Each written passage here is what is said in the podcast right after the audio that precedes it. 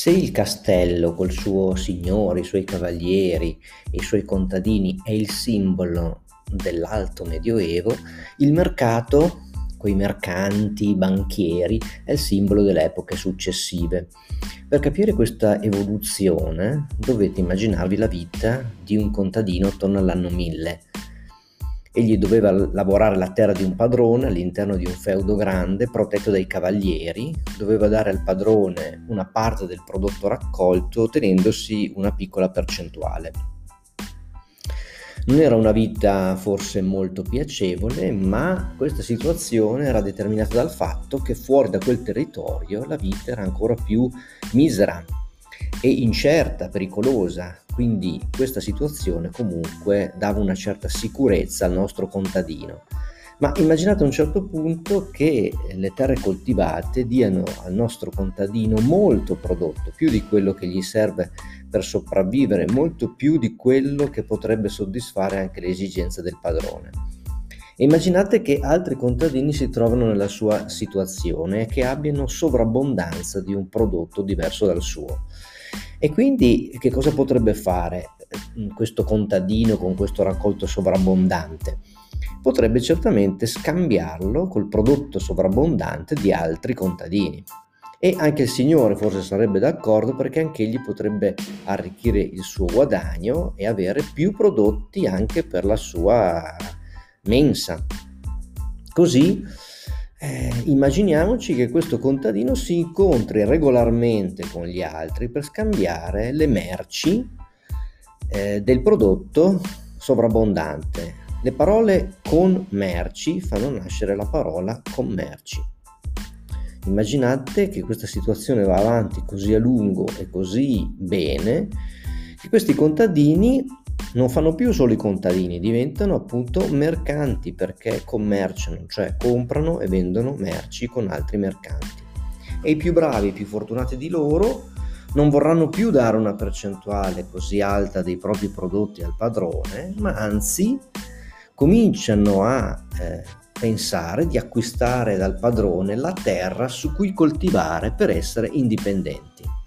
Il ruolo del signore rimarrà a lungo un ruolo importante, ma capita spesso che i commercianti possono fare a meno di vivere in un feudo. La loro ricchezza ha permesso loro di avere un'attività libera e alcuni di loro possono, con la moneta che comincia a entrare in circolazione, migliorare anche le tecniche di produzione, magari avere delle persone, dei dipendenti che lavorano per loro e così via, e cominciano anche a immaginare di poter commerciare i loro prodotti in una zona delle città dove allestiscono un mercato fisso. Questi luoghi, i mercati, diventano ben presto i quartieri fissi dove i mercanti scambiano le merci, gli artigiani offrono i loro servizi e dove anche magari cominciano a vivere.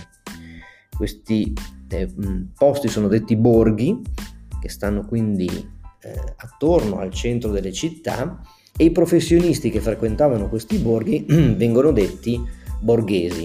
I borghesi non erano chiaramente solo i commercianti, come ho detto, ma anche altre persone che possono ricavare ricchezza da questo giro di affari offrendo servizi ai commercianti. Per esempio, io ho parlato di artigiani, no? I mercanti di scarpe potevano aver bisogno di calzolai, i venditori di vestiti avevano bisogno di tessitori, eccetera. Tutti coloro che volevano rendere sicuri i loro affari potevano avere bisogno di avvocati, persone in grado di leggere e scrivere. Quindi c'erano anche ex nobili che avevano venduto alcune proprietà in cambio delle monete d'argento, e queste monete potevano fare comodo a molti compratori. Quindi c'era chi si metteva dietro a un banco, i banchieri appunto, e vendeva monete in cambio della promessa che gliene fossero restituite, per esempio, il doppio dopo aver concluso il loro affare.